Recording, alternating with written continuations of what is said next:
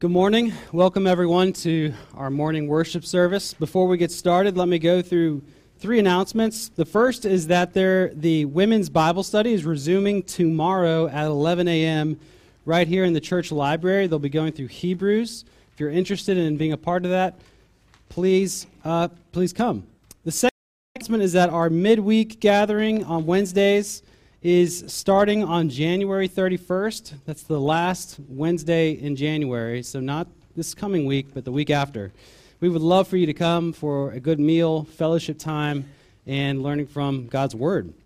Lastly, if you're part of the marriage workshop, we're going to meet this Wednesday night, and we're going to have a hot meal this time um, from my request. So if you're part of that, we're looking forward to a good meal.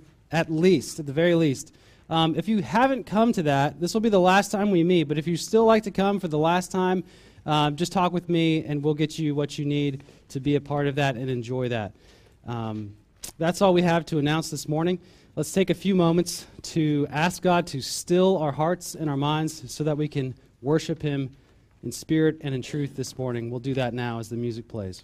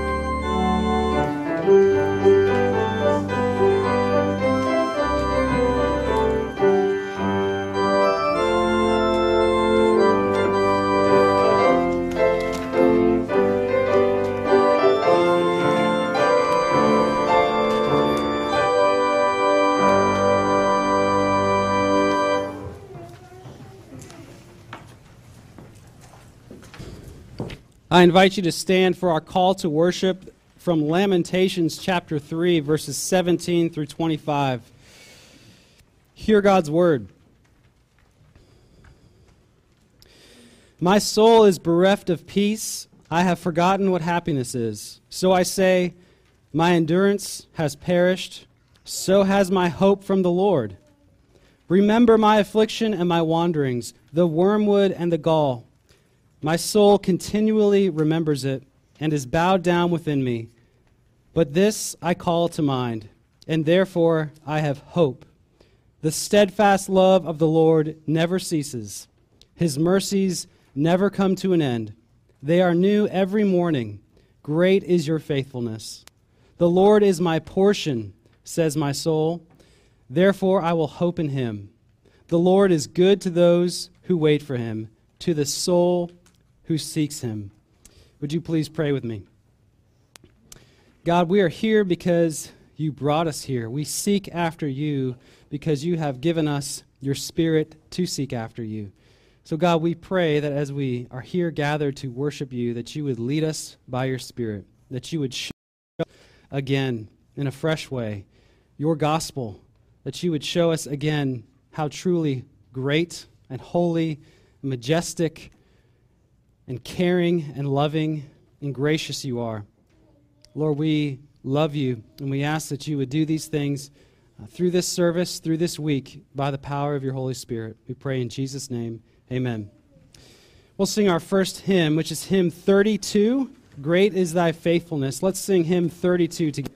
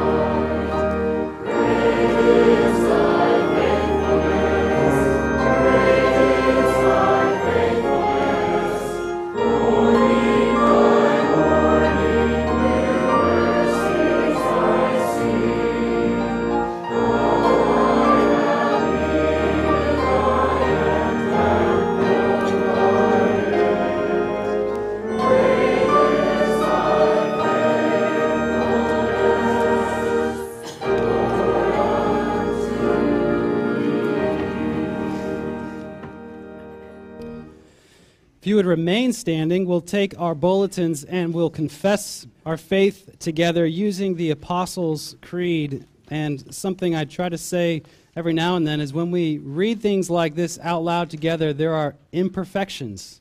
And that is good because we're together as one body. We don't say these things perfectly. Um, we are sinful people, and so we come to God humbly. So as we read through this, uh, embrace the differences in how we all say it, uh, because God has brought us here to do that. So if you would, believer, what is it that you believe? I believe in God the Father Almighty, maker of heaven and earth, and in Jesus Christ, his only Son, our Lord, who was conceived by the Holy Spirit, born of the Virgin Mary, suffered under Pontius Pilate, was crucified, dead, and buried. He descended into hell. The third day he rose again from the dead. He ascended into heaven and is seated at the right hand of God the Father Almighty.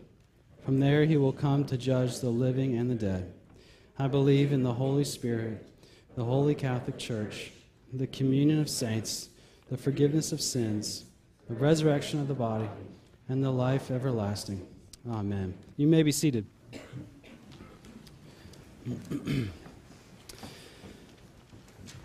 Our reading is from the New Testament, Romans chapter twelve, verses one through twelve. If you would like, you can turn there in your Bible. After we read this, uh, we'll go into a time of prayer in which we'll base our time of prayer on this passage. So hear God's word from Romans chapter twelve, starting at verse one. I appeal to you, therefore, brothers, by the mercies of God, to present your bodies as a living sacrifice, holy and acceptable to God, which is your spiritual worship. Do not be conformed to this world, but be transformed by the renewal of your mind, that by testing you may discern what is the will of God, what is good and acceptable and perfect. For by the grace given to me, I say to everyone among you not to think of himself more highly than he ought to think, but to think with sober judgment, each according to the measure of faith that God has assigned. For as in one body we have many members, and the members do not all have the same function. So we, though many, are one body in Christ, and individually members one of another.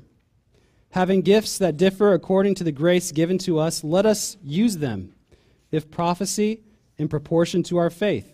If service, in our serving, the one who teaches, in his teaching, the one who exhorts, in his exhortation, the one who contributes, in his generosity, the one who leads, with zeal, the one who does acts of mercy, with cheerfulness. Let love be genuine, abhor what is evil, hold fast to what is good, love one another with brotherly affection, outdo one another in showing honor. Do not be slothful in zeal, be fervent in spirit, serve the Lord. Rejoice in hope, be patient in tribulation, be constant in prayer. Contribute to the needs of the saints and seek to show hospitality. This is the word of the Lord. Thanks be to God. Before we go into our time of prayer, in which I'll lead us, we'll go into a time of prayer individually and silently. Um, we don't always do this on Sunday mornings, but it's a time in which we have just a brief moment of somewhat silence and peace to go before God with whatever is on your heart, whatever is on your mind, whether it be sin that you would like to confess, repent of, and ask God for help with, or whether it be things that you are anxious or worried about. We'll take those to the Lord at this time, and then I'll lead us in prayer. So let's bow our heads and pray.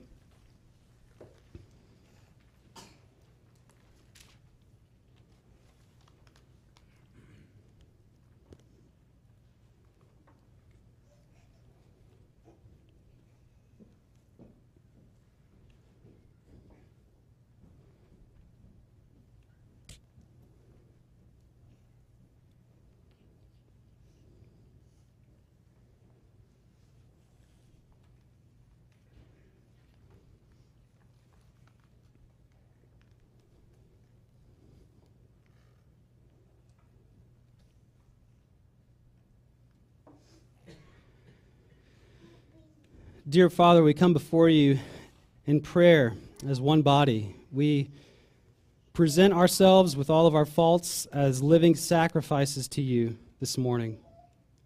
You alone are altogether holy.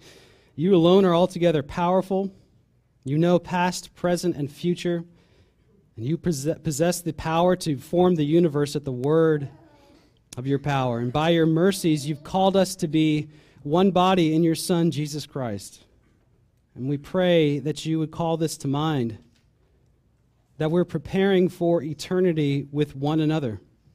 Help us to believe and live by faith that we belong to one another in order to encourage, to build up, and strengthen one another in our suffering and our temptations. We pray that you would make our love for one another genuine, not self-serving, that you would give your people at First Presbyterian Church brotherly and sisterly affection. While we see each other trying to outdo one another in honor. Lord Jesus, you showed us in your life, death, and resurrection what it means to rejoice in hope, to be patient in tribulation and constant in prayer. And when we read in the Gospels how your disciples fell asleep when you asked them to pray, we relate to them. You know our frame as well. Lord, we're prone to weariness. We're prone to a desire for sleep rather than zeal, for comfort over tribulation. God, as even though you know this is true of us, you don't look at us in anger. You look at us in love. You have pity for your people. You're praying for us constantly. Even right now, you're praying for each one of us in our tribulation and in our service. This is the grace and love that motivates us, that causes us to encourage others in this grace. Father, we can think of many people, especially here this morning, who have endured tribulation of various kinds this week, whether it be a broken pipe or crushing depression that makes it difficult just to get out of bed, or canceled schools, which is a joy for our young people but is a complex difficulty for our parents. Much of these difficulties we may feel like they're not worth sharing with one another, as if they're so a part of our life that we accept them and move on. But Lord, you remind us that we are members one of another, and if one part of the body is hurting, all the body hurts with them.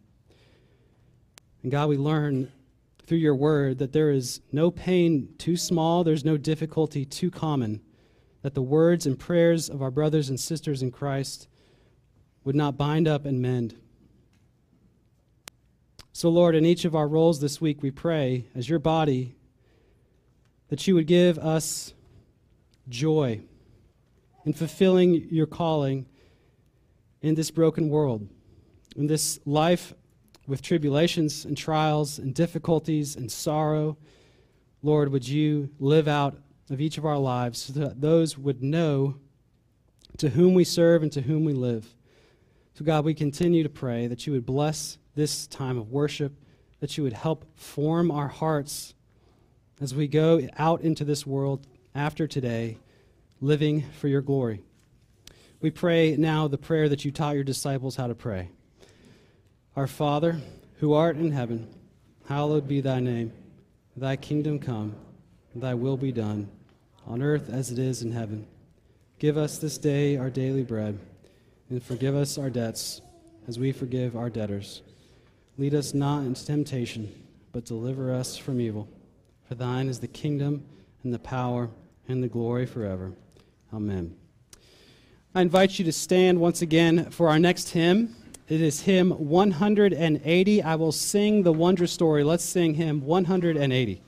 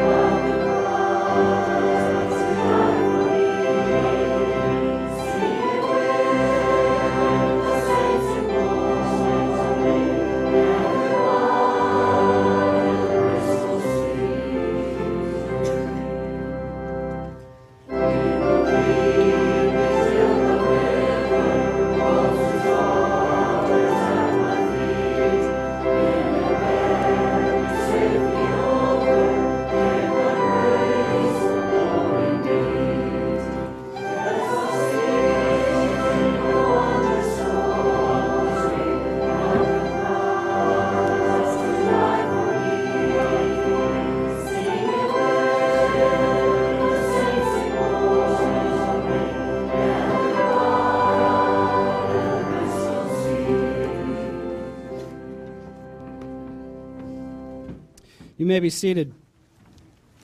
At this time, we'll take our uh, morning tithes and offerings, and we do this by faith. We give as God has called us to give to His church and to His kingdom work. So we'll do that now as the music plays.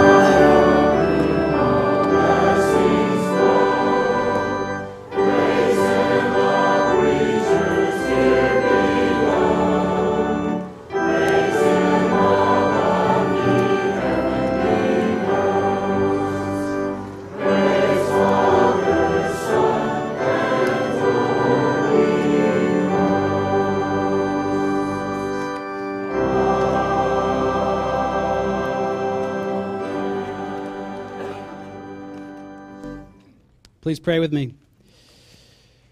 God, we read in Philippians how you will supply every need of ours according to the riches and glory in Christ Jesus.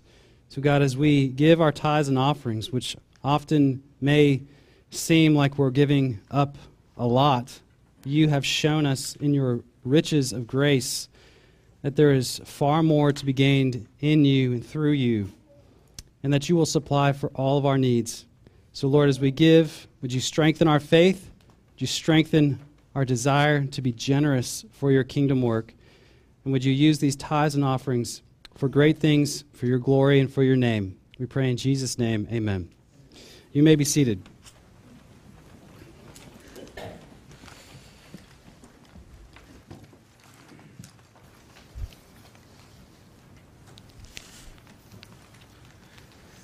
I'd invite you to turn with me now to the forty-second Psalm, Psalm forty-two.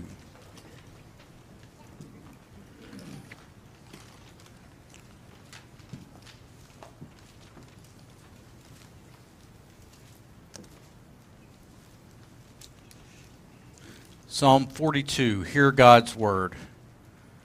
To the choir master, a maskil of the sons of Korah.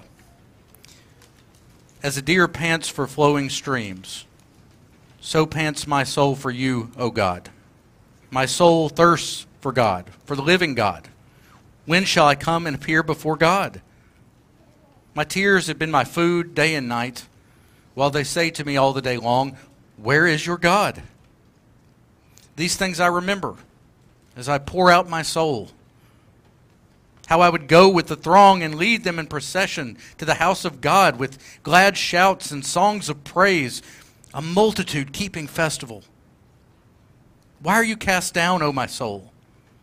Why are you in turmoil within me? Hope in God, for I shall again praise him, my salvation and my God. My soul is cast down within me. Therefore I remember you from the land of Jordan and of Hermon, from Mount Mizar. Deep calls to deep at the roar of your waterfalls. All your breakers and your waves have gone over me. By day the Lord commands his steadfast love, and at night his song is with me, a prayer to the God of my life. I say to God, my rock, why have you forgotten me? Why do I go mourning because of the oppression of the enemy? As with a deadly wound in my bones, my adversaries taunt me, while they say to me all the day long, where is your God? Why are you cast down, O my soul? And why are you in turmoil within me? Hope in God, for I shall again praise him, my salvation and my God. This ends the reading of God's word. Let's pray. Father, send your Holy Spirit now for the sake of Jesus Christ, in whose name we pray. Amen. Well, we're in a little mini-series right now on the subject of worship, and I planned this week on talking about the subject of the call to worship. Why do we do a call to worship to begin a service on Sunday mornings? But a line of thought from our passage kind of captured my thinking this week to the point that I, I wanted to orient the sermon around something else. So we're going to talk about the call to worship kind of through a side route, and that is basically this. We live in a world of competing voices that are always trying to get our attention. There are voices outside of us and inside of us that are trying to guide us away from our true purpose and who we really are. And the call to worship is like a director at a, of a movie saying, cut. It's calling us into to the end of whatever was going on when we were outside of those doors, to something new that's going to happen while we're inside these doors. So I want to talk about those competing voices. I want to personify them as roommates who are always around, who are always trying to get our attention, and who sometimes we need to just kick out of the house uh, because they're troubling us, because they're causing us anxiety and problems. So let's talk about these roommates, these competing voices, in three points. We're going to talk about the external roommate, the internal roommate, and the voice that really matters. So number one, the external roommate. So this psalm gives us several clues. We don't know exactly what's happening to the writer of this psalm, but it gives us several clues where he is geographically located and what he is going through to a degree. So as far as the geography, verse one, he mentions a deer panting for flowing streams. Verse four, he mentions longing to be back at the tabernacle or temple. So we know he's not in Jerusalem. We don't know why he's not there, he, but he wants to be there, and he's not. And then verse six, he says he remembers God from the land of Jordan and of Hermon, from Mount Mizar. And then finally, verse seven mentions deep water and waterfalls. So here's how the commentator Patrick Henry Reardon summarizes the scene that inspired the psalm, putting that all together. The poet is gazing at a formidable scene of rugged rock formations with thundering cataracts of cold, clear water cascading down from pristine mountain springs and melting snow. He stands on the stony ascent of the Golan Heights at the sources of the Jordan River, from which he looks up and sees nearby Mount Hermon, the loftiest peak of the region. No sound is heard by the loud pound, but the loud pounding and roar of the rushing stream. Some deer come to drink from an eddying pool of fresh water. This stark yet glorious scene before him becomes a sort of picture of the poet's very soul, simultaneously yearning and tumultuous, full of both dereliction and desire. So imagine a waterfall pouring down and into a, a ravine, a, a stream, a pool of deep water. It's beautiful, but it's also loud. It's also tumultuous. That's, that's the point that he's making. And, and the psalmist looks at that situation, uh, the beauty, but also the tumultuousness, and says, that's kind of what I'm like on the inside. I've got this longing for God, and that's beautiful, but I'm, I'm also kind of tormented. I'm anxious. I'm, I'm depressed. And so what he's doing is he's taking this image of, of the waterfall, and he's internalizing it. And he's saying, that's me. He's also internalizing his circumstances. We don't know the context, but it's clear the psalmist has enemies who are out to get him. Verses nine through ten, he says, I say to God, my rock, why have you forgotten me? Why do I go mourning because of the oppression of the enemy? As with a deadly wound in my bones, my adversaries taunt me, while they say to me continually, where is your God? So notice he says, one, that he is mourning because of the oppression of the enemy. And notice, secondly, that he says his enemy's taunts are like a deadly wound in his bones. The Hebrew literally says that these taunts are like slaughter or murder in his bones. And the word translated bones is a strange word. It's an interesting phrase to translate.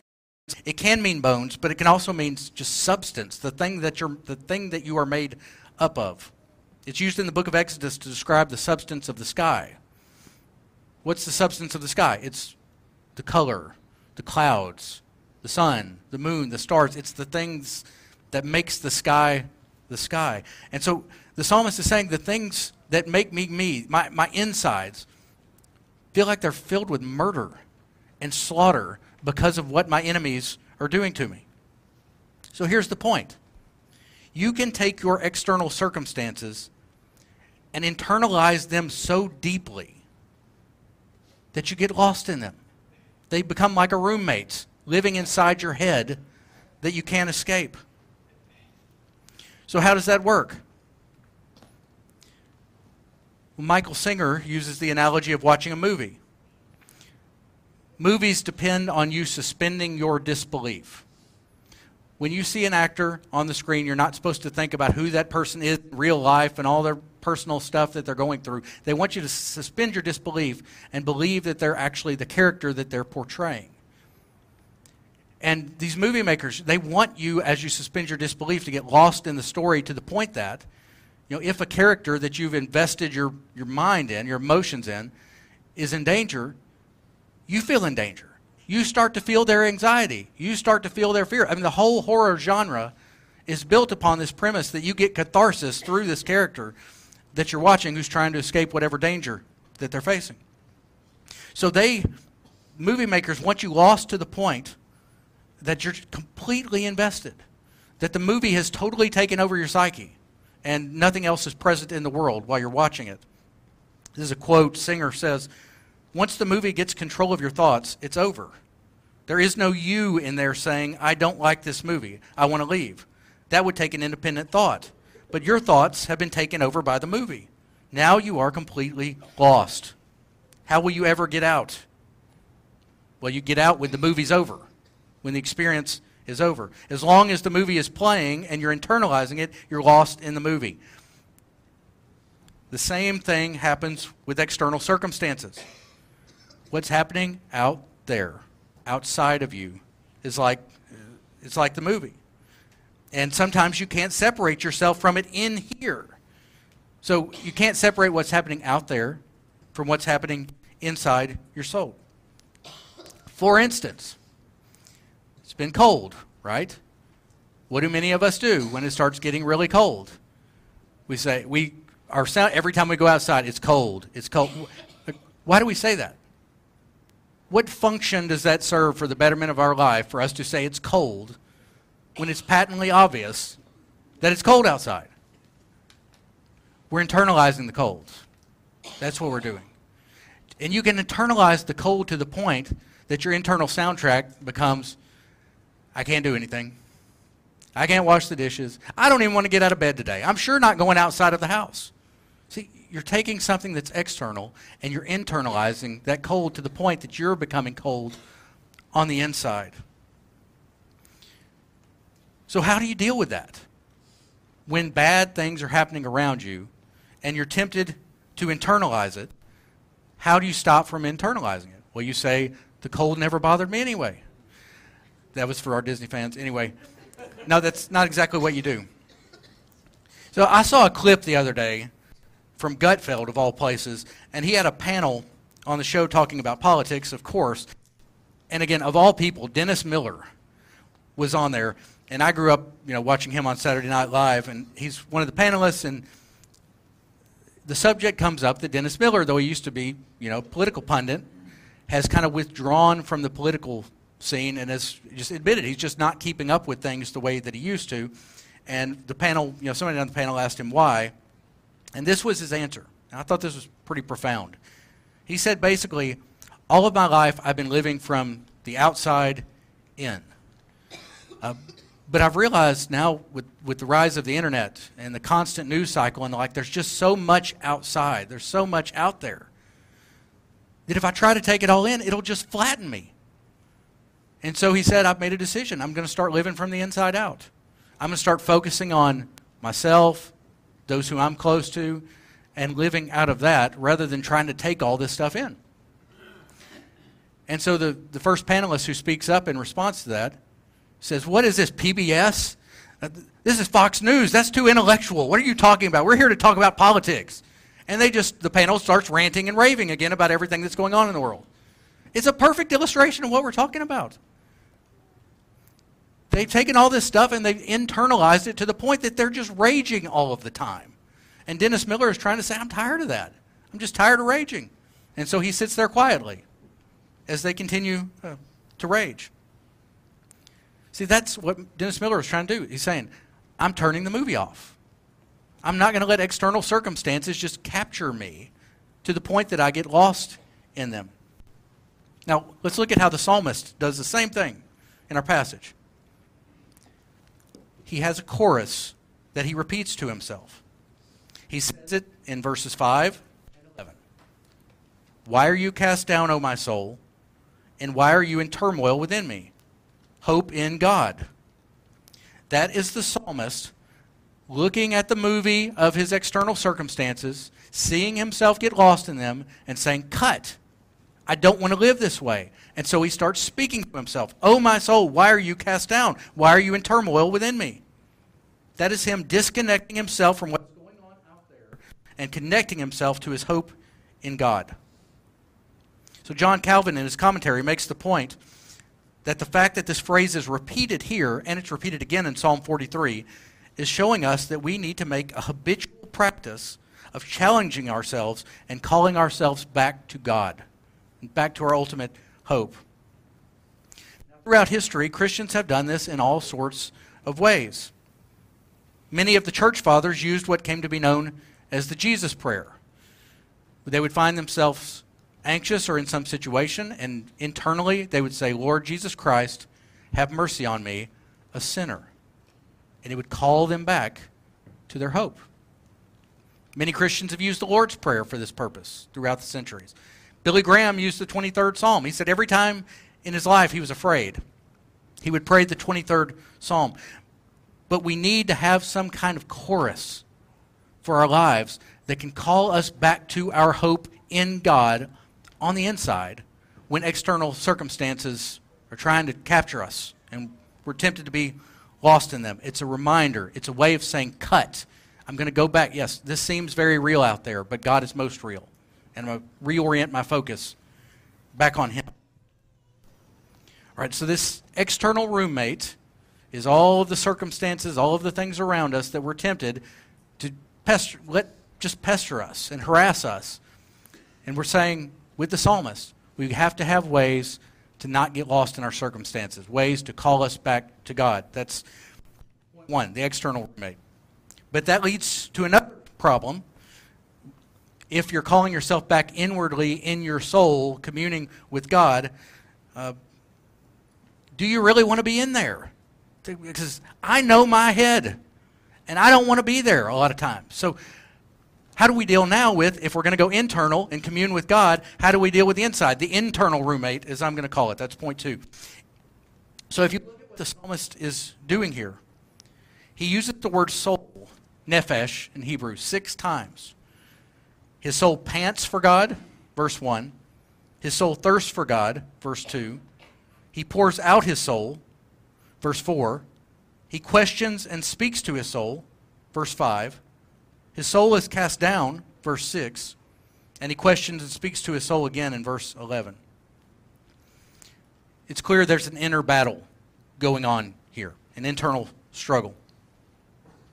Robert Alter, uh, the Hebrew commentator, translates the word soul, my very self, and so that paints the picture that at the core of who this psalmist is, his very self, the deepest part of himself, there's this battle raging on. There's an old saying that people don't have ideas. Ideas have people.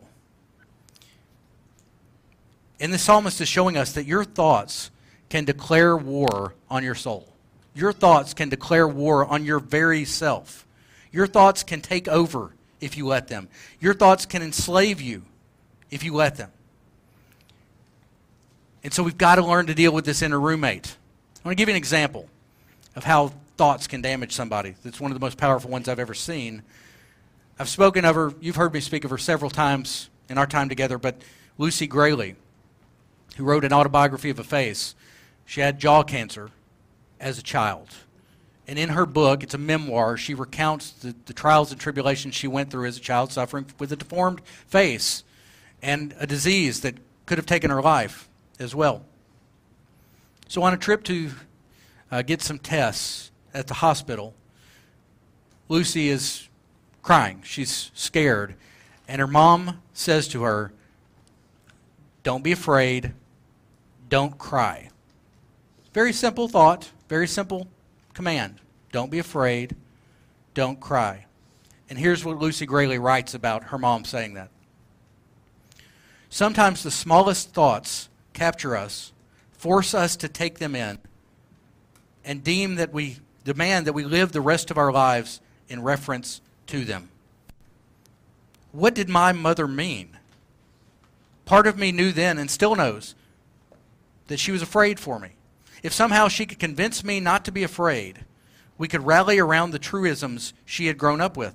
There's nothing to fear but fear itself. My mother didn't know how to conquer what I was afraid of, nor could she begin to tell me how to do it myself. So out of her own fear, she offered her own philosophy, which meant in this instance that I should conquer my fear by not crying. It was a single, brief sentence, a fleeting thought. She probably didn't mean and doesn't even remember saying it, but I, who would have done anything to find a way out of this pain, would never forget it. As I made my way downstairs to my room, I vowed to never cry again."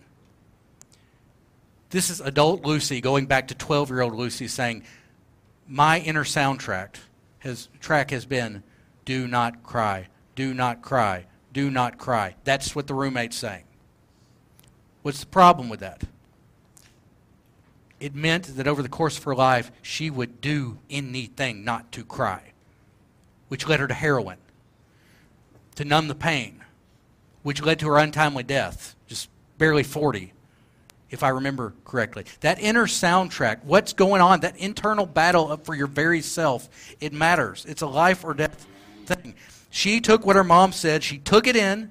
she said, it captured her, and she lived the rest of her life in reference to it. Here's the question in this point. How do you stop taking your thoughts in so deep to the point of being captured by them? Here's the first thing. Just because you have a thought doesn't mean you have to orient your life around that thought. The psalmist has a thought. God has abandoned me. My soul is cast down. But he questions that thought. He challenges it. He says, why are you cast down? Hope in God. Just because you have a thought doesn't mean you have to orient your life around that thought. Here is one of the most important things I have learned in the couple of years. I am not my thoughts. I have thoughts, but I am not my thoughts. Even if they happen inside me, I don't have to take them all the way into my very self, to the depths of, of my soul, to the point that they capture me and force me to live in reference to them. Most of my thoughts aren't worth listening to. Most of my thoughts say nothing about who I really am. Most of my thoughts are just noise that I don't need to take in. You are not your brain. You know, scientist and psychiatrist, M D, uh, Jeffrey Schwartz wrote a book called You Are Not Your Brain that I picked up a while back. And he makes the point, you know, your brain is always sending you signals, but it's not the same thing as your mind. I mean, your brain can start saying, it's cold, it's cold, it's cold. But you can choose to say, I don't want to think about that, and I'm going to focus my mind on something else. Your mind can choose to dwell on the cold, or it can choose to ignore the cold. It can choose to embrace the cold. Just because your first thought was, it's too cold to go to church today, or to do so-and-so today, doesn't mean that it's too, it's too cold becomes the eleventh commandment. You don't have to take that in and orient your life around it. So, you are not your thoughts. You have thoughts, but you are not them. Here's a second way to be captured by your thoughts that we need to deal with. Notice in the psalm that the psalmist is arguing as if he is two separate people. It's like two people or more exist inside of him when you consider that he's taken his enemies, the external roommates, in as well. Calvin says the psalmist sets himself up as if he's two opposing parties in one person, like a Doctor Jekyll and a Mister Hyde. One is cast down and anxious and scared and wounded, but the other is communing with God and finding hope. Which one is the real him? Michael Singer says it's like we all live with internal roommates. You get those roommates going at each other, and you can find yourself in a real internal war. Your soul can start roaring like a waterfall just because of the inner voices you're hearing in your head. And what happens is, just like you can get lost in the movie of your circumstances, you can get lost in the internal dialogue that's going on inside your soul. You can get lost in your thoughts. That's, you've heard me say it a few times, the, the meme my kids came up with, lost in Walmart. That is Dad when he's walking around in the grocery store, but he's so lost in his thoughts that he doesn't realize anything or anyone around him exists. That's when Dad almost bumps into people. If you almost bump into me at Walmart, you can bet I'm, I'm lost in Walmart. I'm, lo- I'm internally lost in my thoughts. And so Singer says, in order to break this cycle, to break that constant loop, you must objectively learn to watch what's going on inside of you instead of being lost in what's going on inside of you. And see, when the psalmist starts dialoguing with himself, that's what he's doing. He's saying, wait a minute, I'm lost. Let me pull out and start talking to the situation. Why? Why are you behaving like this? Why are you thinking like this? Why are you cast down? So again, Singer says, this is helpful. Do the mental trick. Try this. Try this, if, if you dare. Do the mental trick this week of listening to the voice inside your head when you're not doing anything. And then analyze that voice a bit and its characteristics and personify it as an actual roommate who's living with you on the inside. And uh, and ask yourself questions such as, if this were actually a roommate of mine, would I let it speak to me that way? Or would we be in a fist fight and I kick it out of the house? You know, if this were my actual roommate, you know, could Would I tolerate it behaving the way, that way if it was an actual person? And you might find that that inner voice, you know, it sounds different for everybody. Mine is this looping, constant, got to do this, got to do this, got to do this, got to do this. And I have to call myself back to the present. Constantly. I'm planning. Why are you planning? You're going to get your work done. Stop planning. Come back to the moment. That's then. This is now. Some, some people's inner voices may sound like, you know, your mom years ago saying, don't cry. And that's just on loop, loop, loop. Look at that inner roommate and ask, am I going to take that voice in, let it capture me, and force me to live my life in reference to it? You know, Martin Lloyd-Jones says what Psalm forty-two is showing us is that one of the greatest problems we have is that we're constantly listening to ourselves when we need to be preaching to ourselves, he says, pre- challenging our inner narrative with the truth of God. And so that leads to a final problem. If we listen to ourselves too much, what should we be listening to? What should we be listening to? If the outer roommates of our circumstances aren't trustworthy, and the inner roommates of our own thoughts mostly aren't trustworthy, what voice can we trust? Point three, the voice that matters. It's so simple, yet it's so hard to do. You just go back to the psalmist's chorus in verse five and verse eleven. O my soul, why are you cast down? Why are you in turmoil within me? Hope in God. The psalmist is having a battle with the roommates. Here's the question. If there are voices inside of you that are conflicted and cruel, and there are other voices that are rational and calm, what is the real me? Is the real me, and I'm saying for me right now, the, is the real me prepared, calm, presenting the scriptures to you, as, or is the real me the chaotic person you should see in my office sometimes, whose mind is just spinning and racing and questioning myself and, you know, anxious and introspecting and self-loathing and all these things that we all experience? What's the real me?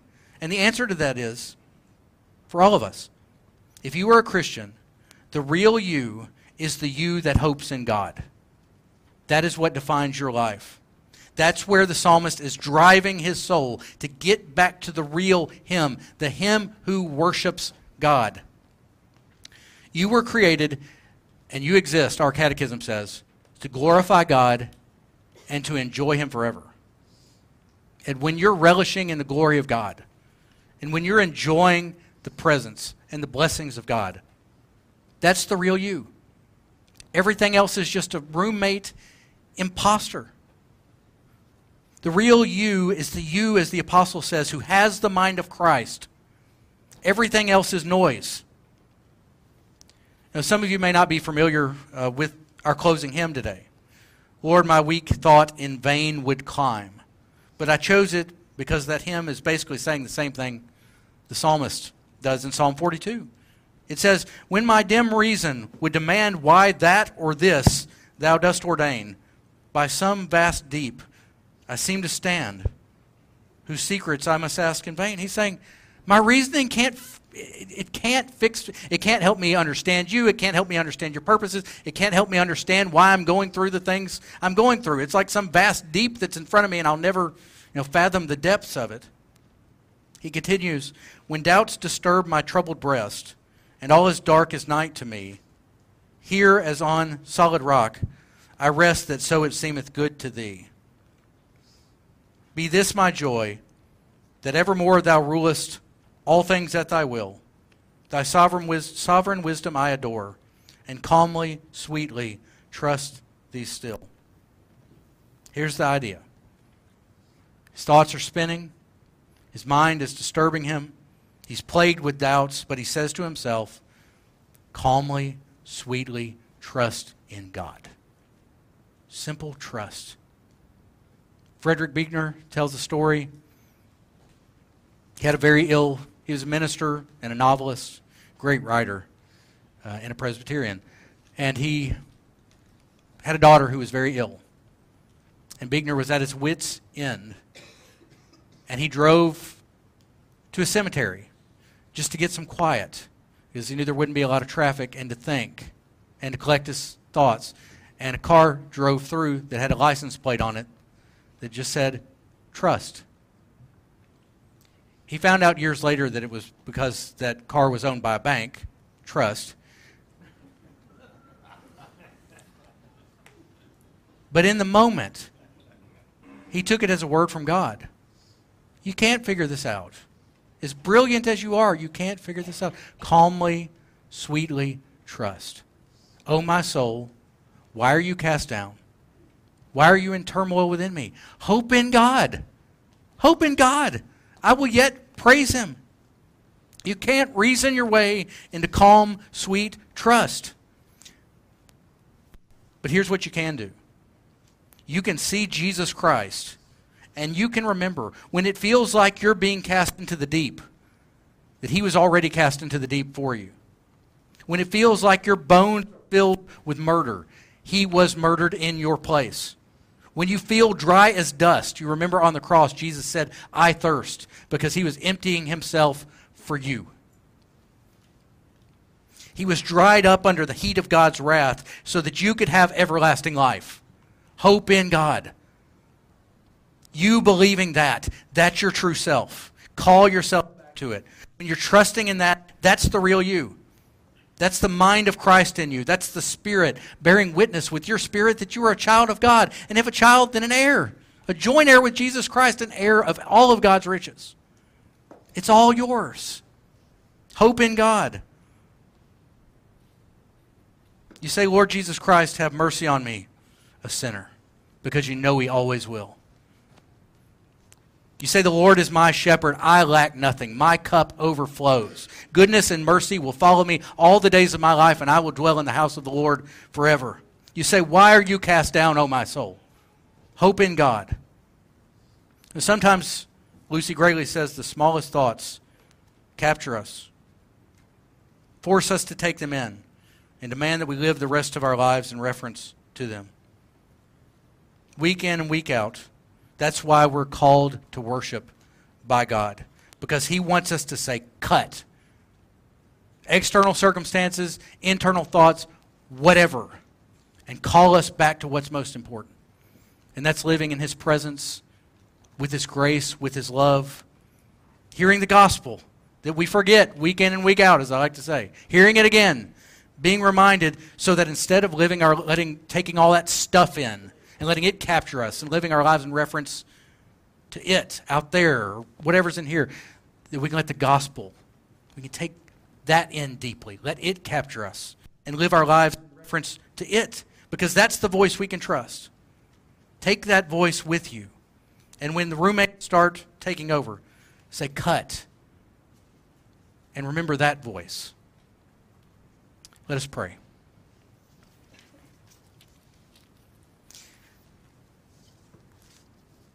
Father, why are our souls cast down? Why are they in turmoil within us? We hope in God. We will yet praise you. We're going to stand in just a moment and praise you again. In this festive celebration of worship, where you sit enthroned on the praises of your people, as Jesus Christ stands at your right hand, ever living to make intercession for us, because he loves us.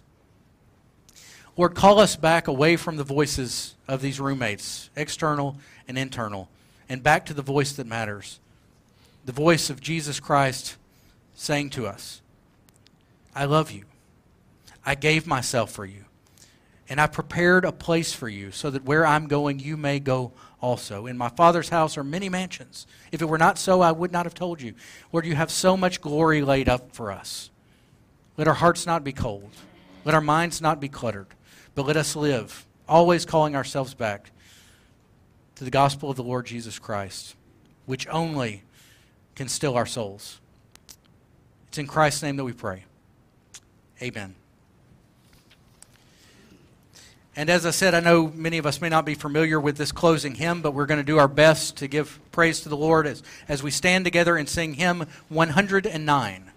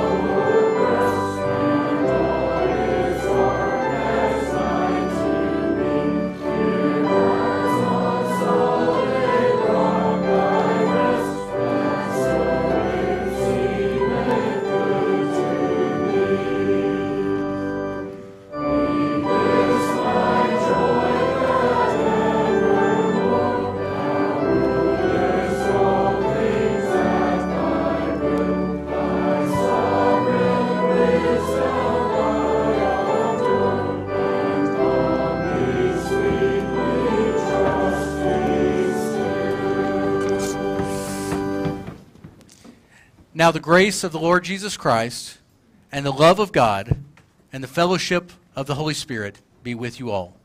Amen.